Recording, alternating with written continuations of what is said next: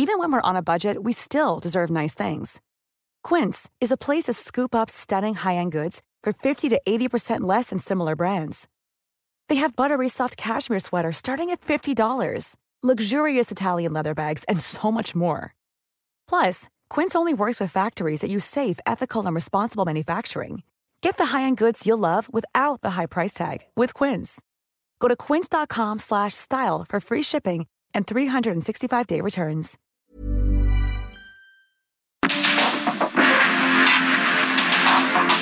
El mundo actual no se entendería sin la economía, las finanzas y los negocios. Acompaña a Mario Maldonado, el columnista de negocios más joven y objetivo del periodismo financiero en su programa. Bitácora de negocios. Heraldo Televisión, ahora también por Sky HD. Toda la programación de Heraldo Televisión a través del canal 161 de Sky HD. Noticias, deportes, entretenimiento, gastronomía y mucho más. Heraldo Televisión, en todo el país, ahora también por Sky HD. Don't you know? Yeah, don't you know?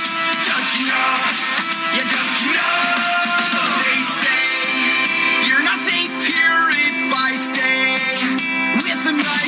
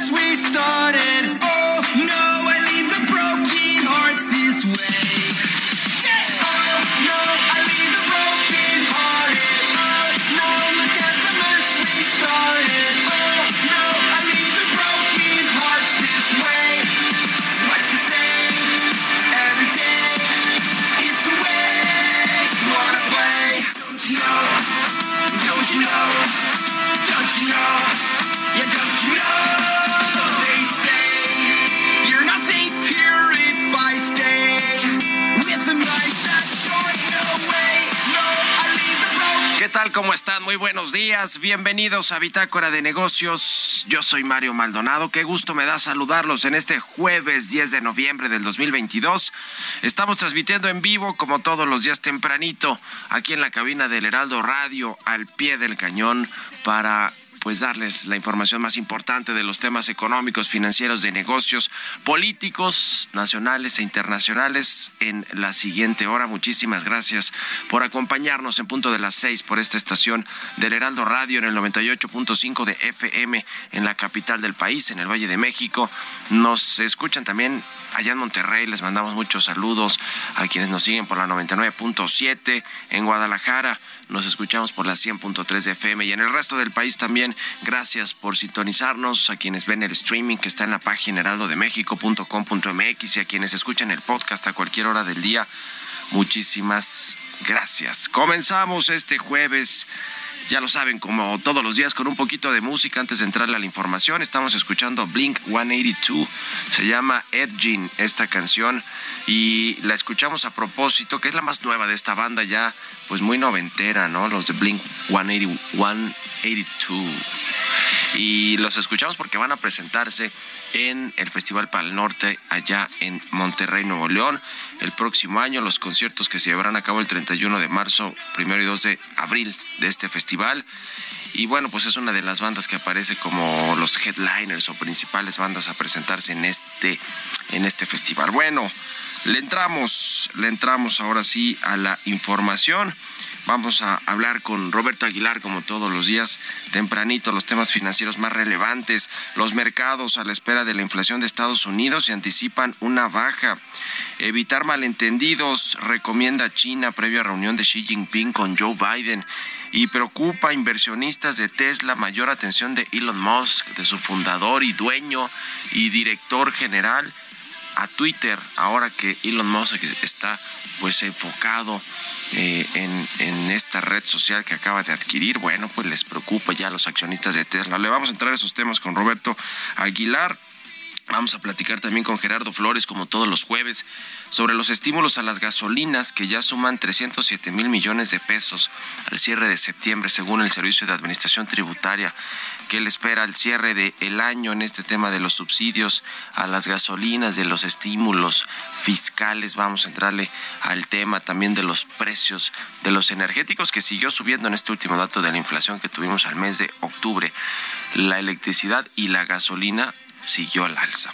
Vamos a hablar también con Luis González de Franklin Templeton sobre que México propondrá a Gerardo Esquivel para encabezar el Banco Interamericano de Desarrollo. Eh, Marta eh, Bárcena retira su candidatura la extitular de la CEPAL y veremos pues si le alcanza a México para promover y para que sea Gerardo Esquivel, actual subgobernador de Banco de México, que termina ahorita en diciembre, si no me equivoco, su, su mandato como gobernador de, del Banco Central, como subgobernador, integrante de la Junta de Gobierno de este Banco Central en nuestro país. Y bueno, pues van a querer proponerlo, lo quieren proponer para que sea el nuevo, el nuevo titular del BID.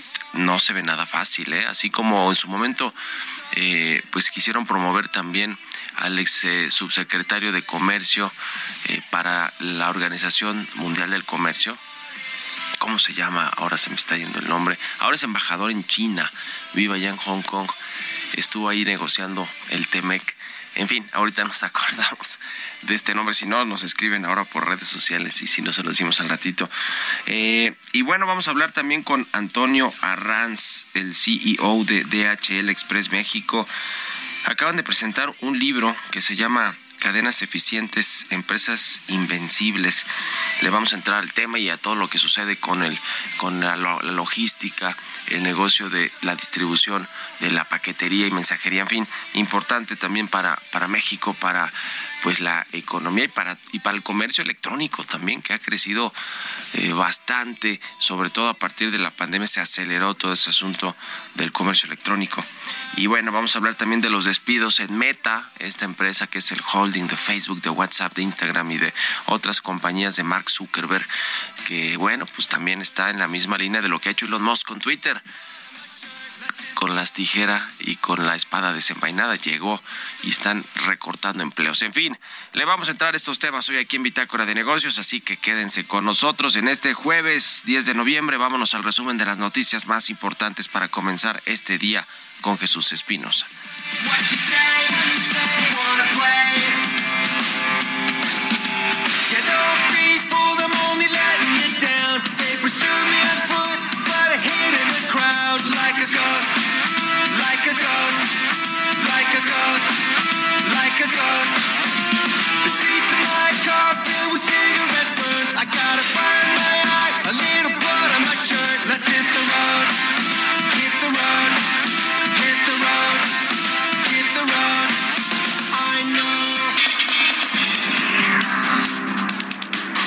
Presidente Andrés Manuel López Obrador anunció este miércoles que Jorge Nuño será el nuevo titular de la Secretaría de Infraestructura, Comunicaciones y Transportes, en sustitución de Jorge Arganis Díaz Leal, quien solicitó licencia al cargo por cuestiones de salud. Va a hacerse cargo de la Secretaría de Comunicaciones, Infraestructura y Obras Jorge Nuño. Él va a ser el próximo secretario. Puede ser ya a partir del día 15 o a finales del mes anda enfermo el ingeniero Jorge Arganis, que lo queremos mucho, mucho, mucho, mucho. Entonces esto nos lleva a que se dé este cambio México retirará su propuesta para nombrar a Alicia Bárcena, exfuncionaria de la Comisión Económica para América Latina y el Caribe, para dirigir el Banco Interamericano de Desarrollo. En su lugar presentará al actual subgobernador del Banco de México, Gerardo Esquivel, de acuerdo con fuentes cercanas al tema.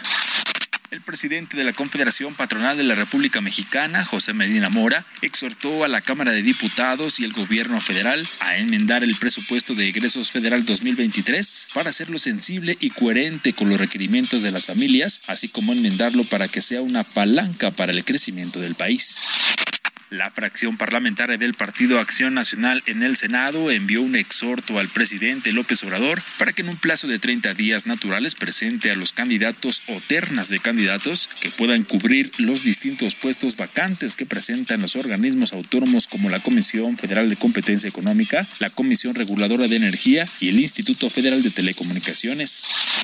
La COFE multó por un monto de casi 2.500 millones de pesos a 53 empresas y 34 personas que actuaron en su representación por coludirse para fijar, elevar, concertar y manipular el precio de distribución de gas licuado de petróleo, el gas LP, mediante plantas y expendios en estaciones de servicio.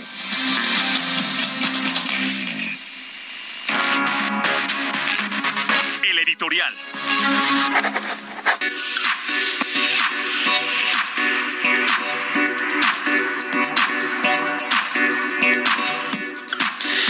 Bueno, pues un paréntesis y ya lo, lo buscamos y además nos recuerda en Twitter Irene eh, Irene Levy, a quien le mandamos un saludo, un abrazo y muchísimas gracias por, por escucharnos. Es Jesús Seade el que se encargó de negociar todo este asunto eh, con ya con el gobierno en transición de Andrés Manuel López Obrador y que, y que bueno, pues después lo mandaron de embajador a eh, China y quiso eh, promoverse o lo promovieron el gobierno mexicano para que pues intentara encabezar la Organización Mundial de Comercio, lo cual no, no sucedió y bueno, se fue de embajador a China. En fin, ese era, ese era el asunto. El otro asunto importante en México es la inflación, que ayer le presentamos este dato tempranito que saca el INEGI a las seis y que pues si bien estuvo un poquito abajo de lo que plan, de lo que esperaba el mercado, eh, con una variación, variación anual de 8.41% para el mes de octubre. Le decía debajo del 8.6, 8.7 que traían los analistas y el mercado. Pues lo cierto es que la inflación en los alimentos y la subyacente sigue al alza. La subyacente está en el nivel más alto desde el año 2000 y ya pues hiló 23 meses de avance con eh, pues los alimentos, las bebidas, el tabaco, con, con fuertes presiones de todas las mercancías, pero de los alimentos en particular. Los alimentos, las bebidas, casi 14% de aumento a tasa anual, la inflación al mes de octubre, la más alta de, eh, le decía, de en 23 años. Y pues el problema es que los alimentos de la canasta básica, algunos, eh, pues siguen, siguen presionando la tortilla, el precio del jitomate, le decía de los combustibles y de la energía eléctrica, que están pues presionando este índice nacional de precios al consumidor. No se ve cómo pueda pues terminar el año menos eh, de, de 8.5% la inflación a tasa anual y no se ve menos cómo pueda regresar al 3.2% como lo, lo prevé la Secretaría de Hacienda para el 2023. Así que Tendremos aumento de tasa de interés, sin duda alguna, eh, hoy en el Banco de México y seguramente así continuarán hasta el cierre del 2022 de este año y la tasa de interés seguramente andará por ahí del 10.5%, una tasa de interés histórica para México al cierre de este año. En fin, problemas, problemas con los precios de la inflación y con las tasas de interés altísimas. Dinero caro. ¿Ustedes qué opinan? Escríbanme en Twitter, arroba Mario Mal y en la cuenta arroba Heraldo de México. La nueva promo del buen mes de Total Play está impresionante porque es una promo que sí es promo. Llévate 150 canales, 100 en HD para que veas tus programas favoritos, además de 50 megas extra para navegar. Un servicio de TV adicional por cuatro meses y por tiempo limitado, el nuevo Total Play TV y un Wi-Fi Pro sin costo de por vida. Cámbiate ya y vive la experiencia Total Play. Economía y mercados. Roberto Aguilar ya está con lo más importante de los mercados y las finanzas. Mi querido Robert, buenos días.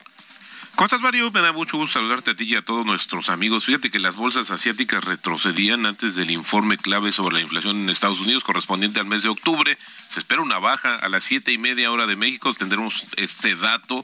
Pero fíjate que mientras la confianza del mercado se desplomaba debido a que el probable colapso de una importante bolsa de criptomonedas asustaba a los inversionistas, platicamos un poquito más adelante sobre este tema. Además, China, Mario, se enfrenta de nuevo a un aumento de casos de COVID-19 de hecho, el proveedor de Apple Foxcom tiene previsto actualizar hoy sus perspectivas para el cuarto trimestre después de que se mantuvieran las estrictas restricciones en su principal planta de China a pesar del levantamiento de un confinamiento.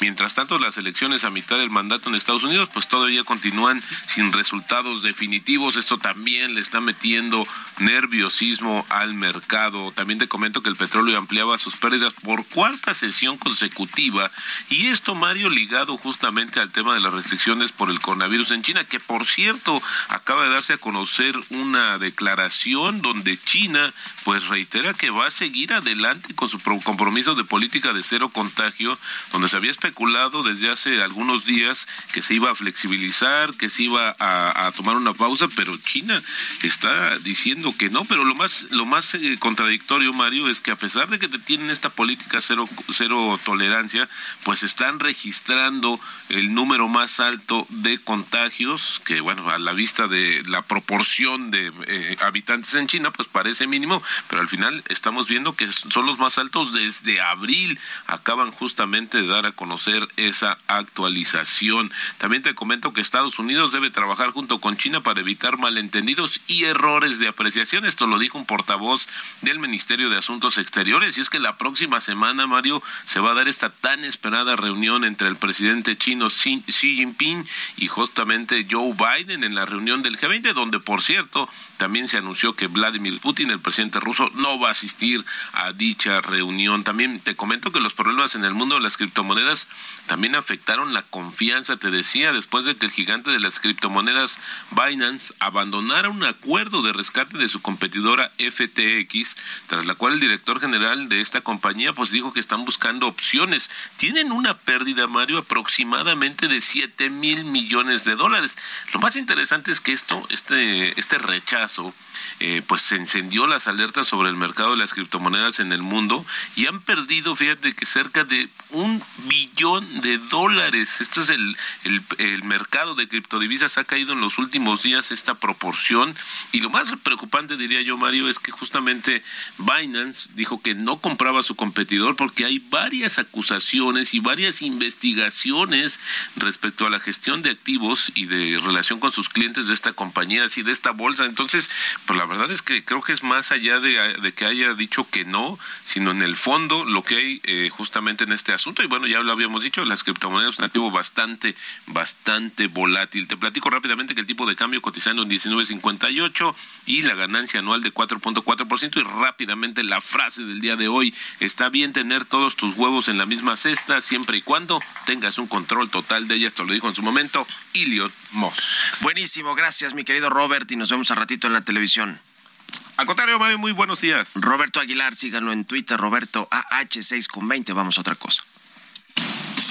Políticas públicas y macroeconómicas. Y bien, vamos a platicar con Gerardo Flores, economista especializado en temas de análisis de políticas públicas macroeconómicas. ¿Cómo estás, Gerardo? Muy buenos días. Hola Mario, muy buenos días, muy bien, muchas gracias. Pues el tema de los estímulos a las gasolinas que le cuestan mucho pues al país, a las finanzas públicas, a todos los mexicanos, en realidad iba a decir al gobierno, al gobierno le cuesta pues generar esta eh, infraestructura eh, eh, o esta esta ingeniería financiera para pues cubrir con ese hoyo que le hace las, el subsidio, los estímulos a la gasolina, pues con otras cosas, ¿no? ¿Cómo estás viendo? Casi 307 mil millones de pesos al cierre de septiembre se acumulan ya de subsidios a la gasolina.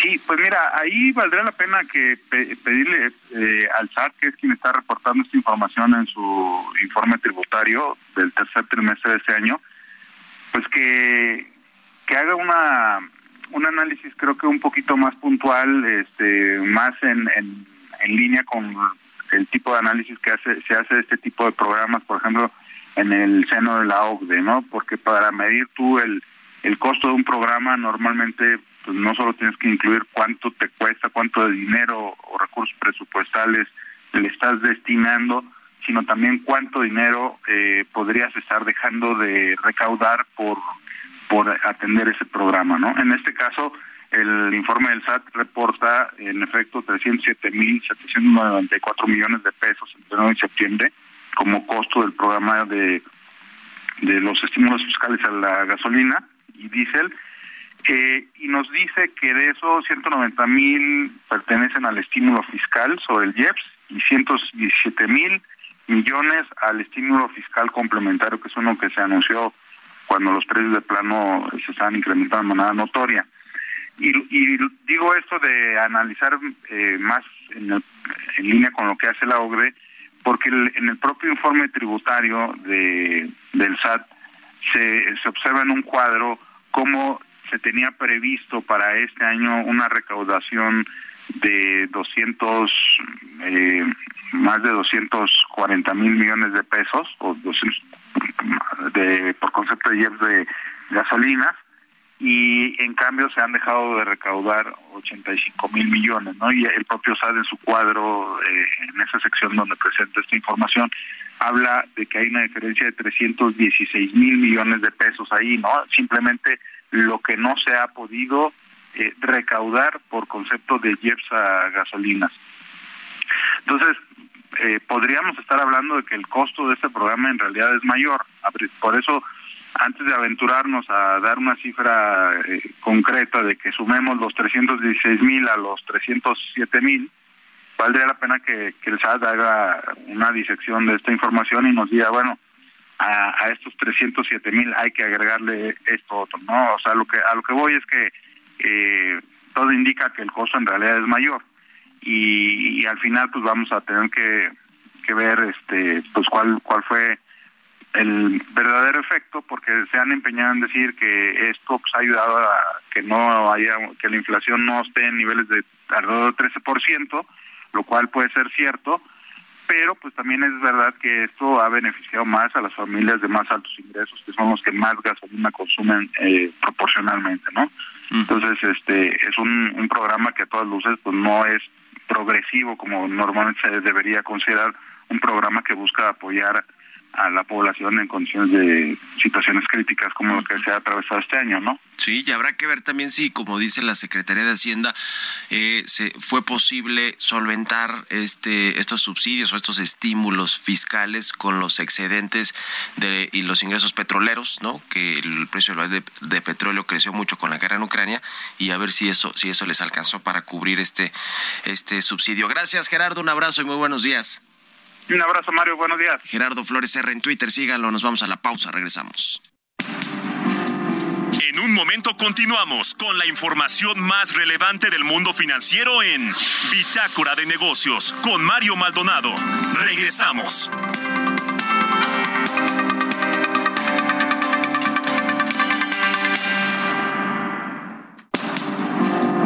Estamos de vuelta en Bitácora de Negocios con Mario Maldonado. La nueva promo del buen mes de Total Play está impresionante. Porque es una promo que sí es promo. Llévate 150 canales, 100 en HD para que veas tus programas favoritos, además de 50 megas extra para navegar. Un servicio de TV adicional por 4 meses y por tiempo limitado, el nuevo Total Play TV y un Wi-Fi Pro sin costo de por vida. Cámbiate ya y vive la experiencia Total Play.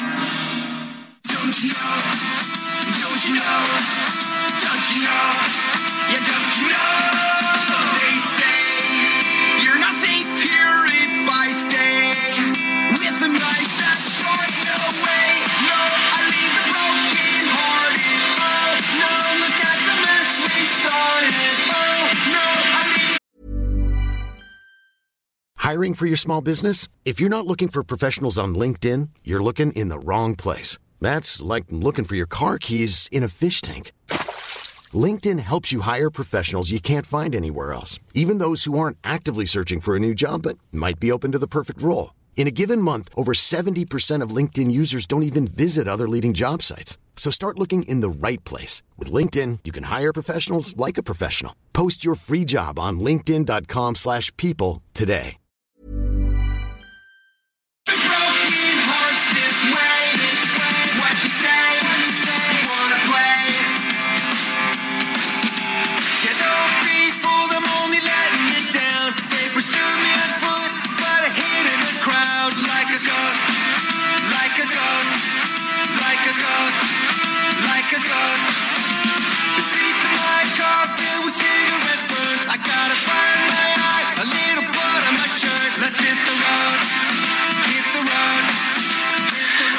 De regreso aquí en Bitácora de Negocios. Son las 6 de la mañana con 32 minutos, tiempo del centro de México. Y regresamos escuchando un poquito de música antes de entrarle, de entrarle de lleno a la información en esta segunda mitad del programa. Escuchamos a Blink 182, se llama Edging esta canción.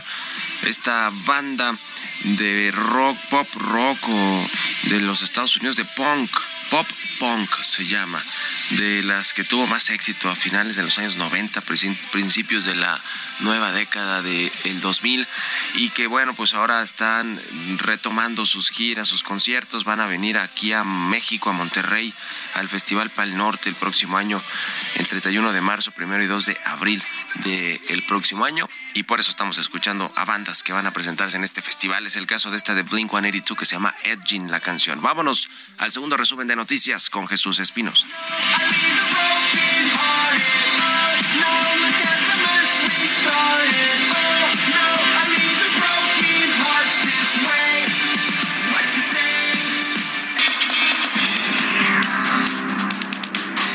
Marcelo Ebrard, el secretario de Relaciones Exteriores, se reunió con la subsecretaria del Departamento de Estado de los Estados Unidos para hablar sobre la seguridad, desarrollo económico y migración entre ambos países. Acordaron continuar los trabajos del diálogo económico de alto nivel para aprovechar las oportunidades que brindan la ley de chips y ciencia y la ley de reducción de inflación en los Estados Unidos, así como para trabajar en conjunto con el sector privado para robustecer las cadenas de suministro de semiconductores, equipo médico y electromovilidad. José Medina Mora, presidente de la Confederación Patronal de la República Mexicana, dio a conocer que el incremento en el salario mínimo en 2023 en México será resultado de las negociaciones que se han hecho durante varios meses con el gobierno y diversos sectores. Propone un aumento de casi 26 pesos. El objetivo de esto, dijo, es que las familias del país puedan adquirir lo necesario para comprar la canasta básica. Por su parte, y de acuerdo con datos de la Alianza Nacional de Pequeños Comerciantes, impactados por la alta inflación y bajos ingresos, a 7 de cada 10 mexicanos no les alcanza para comprar la canasta básica e incluso no pueden comer tres veces al día y su capacidad de compra se ha reducido. Para que la movilización en favor del Instituto Nacional Electoral se lleve a cabo sin inconveniente alguno, el Zócalo de la Ciudad de México estará completamente limpio el próximo domingo 13 de noviembre. Así lo informó la jefa de gobierno Claudia Sheinbaum, quien explicó que se comunicó con el presidente Andrés Manuel López Obrador para abordar el tema. Entrevista.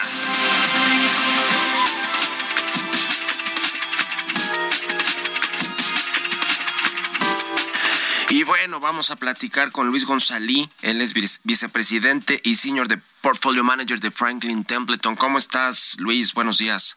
Mario, buenos días. Gusto saludarte. Pues varios temas. Primero, ¿qué te parece si empezamos con la decisión de política monetaria de hoy de el Banco de México, que bueno, pues anticipa que suba a 75 puntos base la tasa de referencia? ¿Cómo ves eh, la decisión y lo que va a representar para México en términos de su de su política monetaria y para la economía? Sí, claro.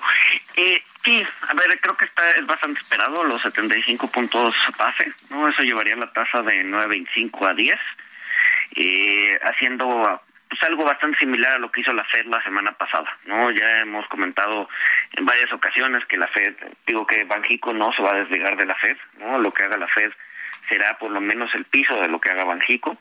No que, o sea, es poco probable que haga más, ¿no? Dado que el nivel de tasas hoy por hoy ya está bastante alto, bastante restrictivo. Entonces, pues sí, a ver, creo que creo que no va a haber sorpresas aquí. Lo que se está especulando es cómo va a ser la votación, ¿no? Si van a ser eh, unánime, ¿no? Cinco votos a favor o cuatro, cuatro uno, ¿no? Cuatro a favor, uno en contra, eh, o uno diferente, digamos. Eh, yo me inclino a pensar que va a ser 4-1, siendo Esquivel el que vote el que vote en contra. Eh, y también, pues, un poco porque ya va de salida, ¿no? Entonces va a querer eh, posicionar su, su, su visión eh, en esta penúltima penúltima reunión que le toca, ¿no? La siguiente es en diciembre y ya después pues saldrá del banco, ¿no? Saldrá del banco y precisamente pues lo están proponiendo para encabezar el Banco Interamericano de Desarrollo, que no es tan fácil, eh, digamos, este cabildeo que tiene que ver con lo político, con el canciller mexicano, me imagino, con el gobierno, digamos, promoviendo a un mexicano para encabezar ese, ese eh, organismo multilateral. ¿Tú cómo la ves? ¿Qué, tan, ¿Qué tantas posibilidades reales tiene Gerardo Esquivel de ser el nuevo presidente del BID? Pues mira, a ver, el, el- el- a- es- estaba antes Alicia, Alicia Bárcenas, que hoy que hoy es la embajadora de Chile. Sí, Ella sí, se sí. bajó de la contienda por temas personales. La verdad es que eh, varios países cabildearon en su contra, no no querían que ella fuera candidata.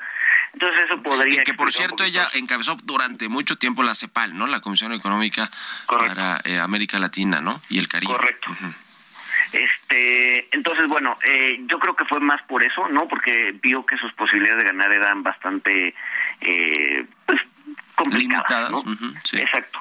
Entonces, bueno, pues sale sale Esquivel, la verdad es que la fecha límite para registrar un candidato es este viernes, entonces eh, sale como como candidato emergente. Eh, y pues la verdad es que Esquivel ha tenido contacto bastante estrecho con, con distintas agencias internacionales, ¿no? El Fondo Monetario Internacional, Banco Mundial, el mismo BID, la CEPAL. Eh, entonces, bueno, eh, pues, puede ser un candidato natural, sin embargo, como dices, hay, hay bastante eh, pues grilla y bastantes otro, otros candidatos que quieren serlo, ¿no? Entonces, eh, complicado, eh, no, no, a ver, no va a ser en automático, eh, y pues vamos a ver qué pasa, ¿no? La, la, la pregunta aquí, y que afecta, nos afecta directamente a los mexicanos, es, pues, ¿quién va a ser el candidato o, o a quién van a candidatear para ser el, para, para sustituir a Esquivel, ¿no? Sí, Eh, sí, sí. Esquivel termina el 31 de diciembre y, to- y, pues todavía no, no, no, no ha dicho nada el presidente, ¿no? Y, y no se ve claro tampoco quién podría ser, ¿no? ¿A quién podría proponer el presidente López Obrador eh, como, como sustituto de, de, Esquivel? Que había la posibilidad de ratificarlo además, pero como que tampoco está muy en el ánimo de el presidente López Obrador que se mantenga Esquivel como, como integrante de la Junta del Banco, ¿no? Exacto, a ver, contrario, contrario a, la que, a lo que la mayoría eh, piensa, la relación Esquivel eh, López Obrador no es muy buena, ¿no? Sí. Entonces, la, la, digamos que la, la, pues sí, la posibilidad de que se, de que se reelija, pues era bastante, bastante baja, ¿no? Por ahí han mencionado un par de nombres, ¿no? Está por ahí, eh, se habla de Jorge Mendoza, que es el director general de Banobras, Juan Pablo de Bottom, que es el subsecretario de Egresos, incluso el mismo Gabriel Llorio, que es también subsecretario de Hacienda. Sí. Entonces, son, son los nombres que se, que se barajan, ¿no? Eh, para darle, digamos que cierto equilibrio a la Junta, lo más probable es que sea un hombre, ¿no? Este, el que el que venga a sustituir al, a- al subgobernador Esquivel. Y pues esos tres nombres son los que los que han estado barajándose en los medios, ¿no? Pues ya veremos eh, si, si se mueven las cosas en esa dirección.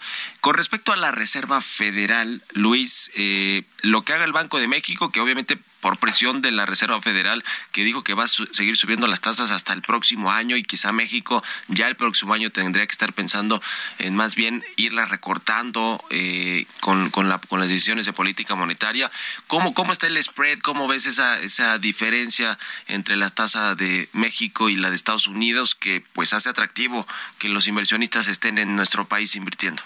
A ver, es, una tasa alta y en mi opinión yo creo que es, es una de las razones por las que el peso se ha mantenido relativamente estable, incluso apreciándose.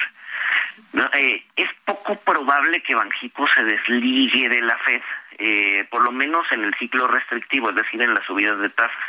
Lo que podríamos ver quizás para cierre del siguiente año es a un Banjico desligándose hacia la baja, es decir, hay que acordar, hay que acordarnos que Banjico empezó a subir su tasa en junio del año pasado, mientras que la Fed empezó apenas en, en febrero de este año, ¿no? Entonces, eh, Banjico se adelantó, eh, bien hecho por ellos, eh, por de hecho por la mayoría de los mercados emergentes, eh, probable que se empiece a desligar antes. A ver, los 600 puntos base que traemos de diferencia sí son grandes, sí son altos.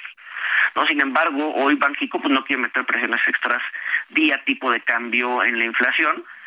Cuando veamos una inflación un poquito más controlada, pues probablemente veamos un Banxico mucho más eh, inclinado a, reducir ese diferencial y a dejar que el tipo de cambio se, se vaya depreciando, aunque sea, o sea, lo ideal sería que se deprecie de manera ordenada. Pues ya lo estaremos viendo. Por lo pronto, eh, para el cierre del año, a pesar de que se, se mantienen estos incrementos a las tasas de, interés y quizá vendrá otro, hay, hay todavía una última reunión de política monetaria, ¿verdad? Después de la de hoy.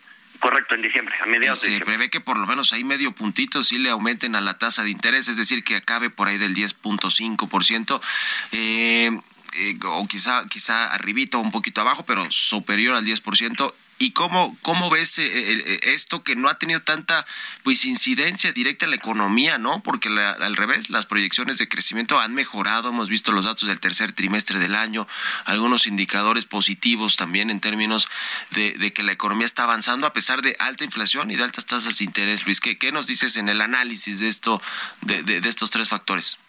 Exacto. Hay, hay, hay que también recordar que México es de los países menos bancarizados a nivel Latinoamérica, incluso a nivel global, ¿no? Es un país que no que la penetración bancaria no es muy alta. Y eso no ayuda a que la política monetaria permee de manera correcta en la economía. Entonces, de todos los canales que tiene Banjico para hacer que su política monetaria funcione, la verdad es que eh, de los cinco que existen, que es crédito, eh, inversión, ahorro, expectativas y tipo de cambio, los tres primeros son muy débiles, es decir, no pueden eh, o, no, no, no le pegan a la economía como debería ser, como es el caso de Estados Unidos. Entonces, Banxico se queda con dos canales, que son expectativas y tipo de cambio. Entonces, ahí es donde eh, puede jugar y es por eso que vemos tasas altas y la economía todavía resiliente. ¿no?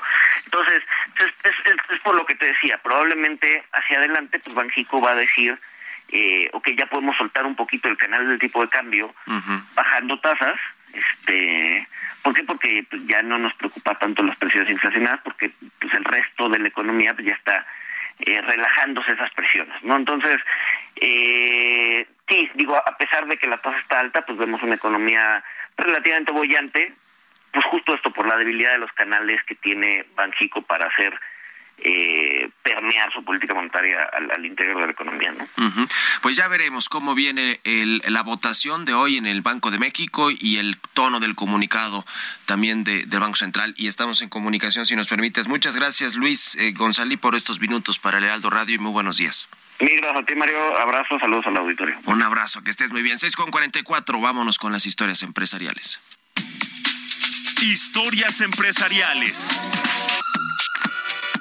Pues en la misma tónica de lo que ha hecho Elon Musk con Twitter, Meta, que es la casa matriz de Facebook, anunció este miércoles el despido de 11 mil empleados, lo que corresponde a cerca del 13% de su plantilla laboral. Nos platica de esto Giovanna Torres.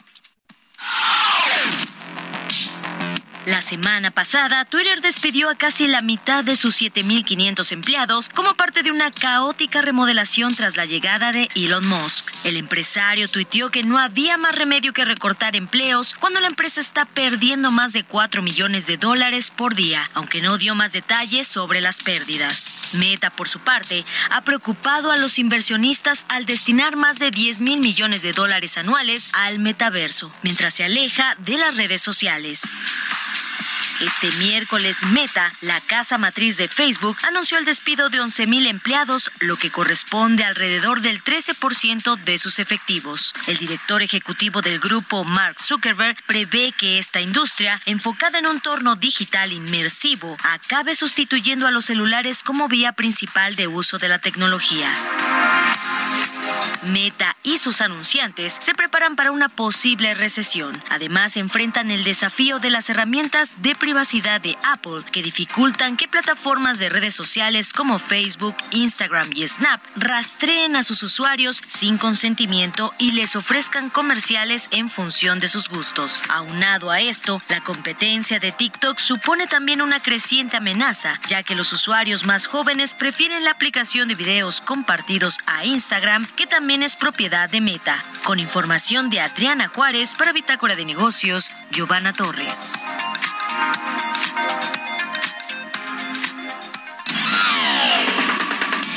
Mario Maldonado en Bitácora de Negocios. Y bien, ya le comentaba al inicio del programa, vamos a platicar y me da mucho gusto recibirlo aquí en la cabina del Heraldo Radio, Antonio Arranz, él es CEO de DHL Express México. ¿Cómo estás, Antonio? Bienvenido y muy buenos días. Qué gusto con tus radioescuchas, muy buenos días. No, hombre, muchas gracias por estar aquí. Pues muchas cosas que platicar, además de un libro que estás eh, eh, presentando. Eh, sabemos que DHL eh, es una de las empresas más importantes en el sector logística de mensajería de paquetería. Platícanos primero cómo está el sector, cómo está la, la empresa, eh, que decía yo al inicio que cuando anunciamos la, la, plática, pues eh, creció mucho con el e-commerce y con la pandemia, que eso sí disparó lo, las compras a través del Internet y de las aplicaciones. Cuéntanos cómo está actualmente el sector. bueno, hemos tenido unos años extraordinarios. la pandemia nos ha permitido crecer en todos los ámbitos, en todos los países. Eh, el e-commerce ya se está eh, normalizando. Tuvieron dos años de crecimiento de más de 30% cada año. Y entonces ya este año ya vemos una normalización. También hay una falta de inventarios por las cadenas de suministro. Sí, sí, sí. Y eh, la parte internacional sigue, sigue muy fuerte. México va muy bien en la parte internacional. Eh, todas las exportaciones están empezando a estar muy fuertes. Con un peso tan barato también las importaciones están bien. Entonces el negocio internacional nos está yendo muy bien este año. Y, vemos que todavía hay una, una, incertidumbre muy grande de estabilización política y eso hace que las cadenas de suministro sigan rotas, ¿no? Sí, sí, sí. Ya vemos ahorita que hay en algunos lugares falta de inventario y en otros lugares sobre inventario y ahora con el gas y el invierno en Europa se va a poner muy duro. Ahí cómo juega todo el asunto de, estas eh, empresas como DHL, pues para ayudar a resolver este asunto de los cuellos de botella que se han generado en las cadenas de suministro a nivel global y que viene desde la pandemia con China, con el cierre, eh, con el asunto de la, de la guerra en Ucrania, los problemas de abasto de ciertos productos. ¿Cómo eh, aportan las empresas como Fíjate que nosotros lo que nos hemos enfocado mucho es a ayudar a crear cadenas de, resilientes.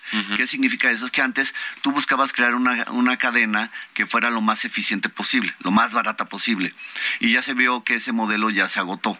Entonces ahora se están creando cadenas resilientes desde tener dos bodegas en dos sitios distintos, diferentes tipos de modalidad para transportar, terrestre, aéreo, marítimo, y ahí es donde DHL ha jugado un rol muy importante porque al tener todos los tipos ha ayudado a los clientes a poder eh, rehacer sus cadenas. Ahora estás presentando este libro y, me da gusto aquí, me lo, me lo regalaste, me lo dedicas. Se llama Cadenas Eficientes, Empresas Invencibles. Mejora tu cadena de suministro y conquista tu mercado. ¿De qué va? A ver, cuéntanos a grandes rasgos. Es una aportación para que los pequeños, medianos empresarios ejecutivos y estudiantes puedan entender qué es cadena de suministro. Muchas veces se confunde cadena de suministro con logística. Son dos términos. Logística es un, es un concepto interno de la cadena de suministro. Y ahí explico cómo la cadena de suministro funciona, qué significa les doy aplicaciones muy prácticas de cómo escoger transportistas, KPIs, indicadores y también qué viene en el futuro, porque el futuro es muy importante. Fíjate que estamos usando cadenas de suministro de hace 20 años y con la pandemia se aceleró enormemente las tecnologías que, de Big Data, Internet de las Cosas y ahí platico mucho de las cosas que están viniendo y que ya se están usando en ciertas empresas y en ciertos países. Ahora, eh, este asunto de los de los retos ya decíamos de las cadenas de suministro que las empresas proveedoras también cuenten con infraestructura logística para que puedan pues ayudar a satisfacer la, demanda de los consumidores. Eh, para quién es este este libro para quién está dirigido eh, principalmente? Yo creo que eh, las personas que quieren conocer de cadena de suministro y no tienen ni idea, o han empezado y han aprendido a base y error. Eso te ayuda a tener un marco conceptual muy sencillo en el cual rápidamente puedes entender todos los conceptos de cadena de suministro, cómo se interactúan, cómo todas las compañías se unen entre múltiples cadenas de suministro y eso te va a permitir entender qué tienes que mejorar, dónde puedes mejorar como empresa y también al final de cuentas si queremos competir en el siglo XXI eh, a nivel mundial, es súper importante que conozcamos cómo funcionan las cadenas de suministro del futuro. Por lo que leo aquí en la contraportada, es un libro eh, más que teórico, muy práctico, ¿no? De aplicación inmediata, dices aquí, que ofrece una serie de herramientas, metodologías, procedimientos e insights que se puedan adaptar a las necesidades de cada una de las empresas, de los, de los empresarios, directivos eh, eh, que nos están escuchando, pues para la toma de decisiones y para ser más eficientes, ¿no? Que es lo que es. todos buscan, yo creo. Fíjate que eh, todos los libros que existen de cadena de suministro o de logística son escritos por investigadores o por profesores de universidades que nunca han ejercido. Entonces se vuelve súper teórico el libro y, y es muy difícil porque también trae métodos matemáticos. Y este libro es sumamente práctico, con muy fácil de leer, en el cual te doy la teoría básica y te doy conceptos que puedas aplicar inmediatamente.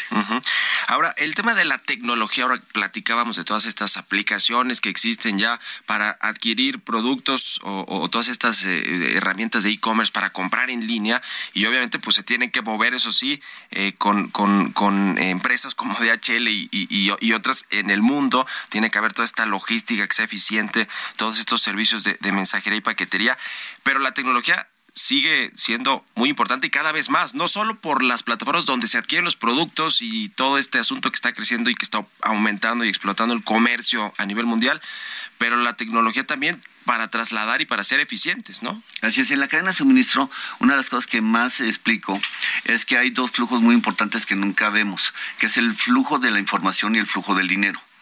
O sea, eh, tú mueves cosas físicas, pero tienes flujo de información y flujo de dinero. Y con las tecnologías que hoy, hoy hay, el flujo de información se vuelve cada vez más importante. Y entonces tienes que tener bases eh, de, de informáticas que te permitan procesar el Big Data, ¿no? O sea, es un Sí, concepto sí, que sí, ahora se usa mucho, pero hay muy, muy poca gente en México que está preparada que tiene los instrumentos para hacer Big Data.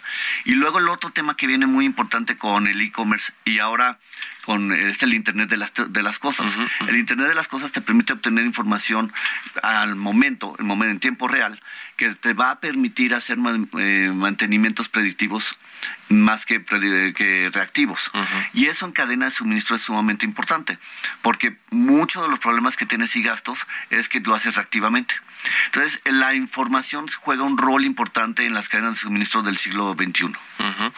Eh, ¿Cuánto dirías en un minutito que nos queda, Antonio, que ha cambiado el negocio de la logística y de la, la paquetería y mensajería en los últimos 10 años? Hablando ahora de tecnología. Fíjate que la tecnología ha cambiado desde el ruteo, el ruteo se hacía a mano eh, y hoy ya se hace totalmente en tiempo real. El, toda la parte de automatización de la de cómo se procesan los paquetes en las noches ya son mecanizaciones muy automatizadas. Por ejemplo, el que tenemos tiene 16 mil paquetes por hora, que es una bestialidad de, de paquetes que procesas. Y todos los aviones ya ahora traen, un, todos los paquetes traen una, en tiempo real cómo podemos eh, rutear. Sí. Entonces eso ha, ha mejorado dramáticamente el... Buenísimo. ¿Dónde pueden encontrar el libro? En todas las librerías, en, la- en las plataformas de comercio electrónico, está un audiolibro, audio, audio, se puede leer por audio Sí, también. sí, sí. Y muy contento que, de que me hayas dado este tiempo. Buenísimo. Pues felicidades, enhorabuena. Cadenas eficientes, empresas invisibles es de Antonio Arranz, el CEO de DHL Express México, quien estuvo, quien estuvo aquí con nosotros en el programa. Muchas gracias. Gracias, Manuel. Y buenos días. Ya nos despedimos con esto. Gracias a todos ustedes. Se quedan con Sergio y Lupita. Nosotros nos vamos a la televisión, al canal 8 de la televisión abierta. Y nos escuchamos aquí mañana tempranito a las 6. Muy buenos días.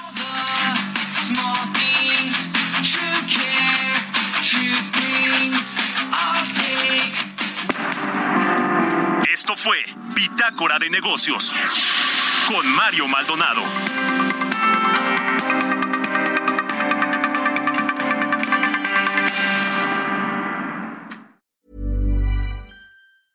Mom deserves the best, and there's no better place to shop for Mother's Day than Whole Foods Market. They're your destination for unbeatable savings, from premium gifts to show-stopping flowers and irresistible desserts. Start by saving 33% with Prime on all body care and candles. Then get a 15-stem bunch of tulips for just $9.99 each with Prime. Round out Mom's menu with festive rosé, irresistible berry chantilly cake, and more special treats. Come celebrate Mother's Day at Whole Foods Market.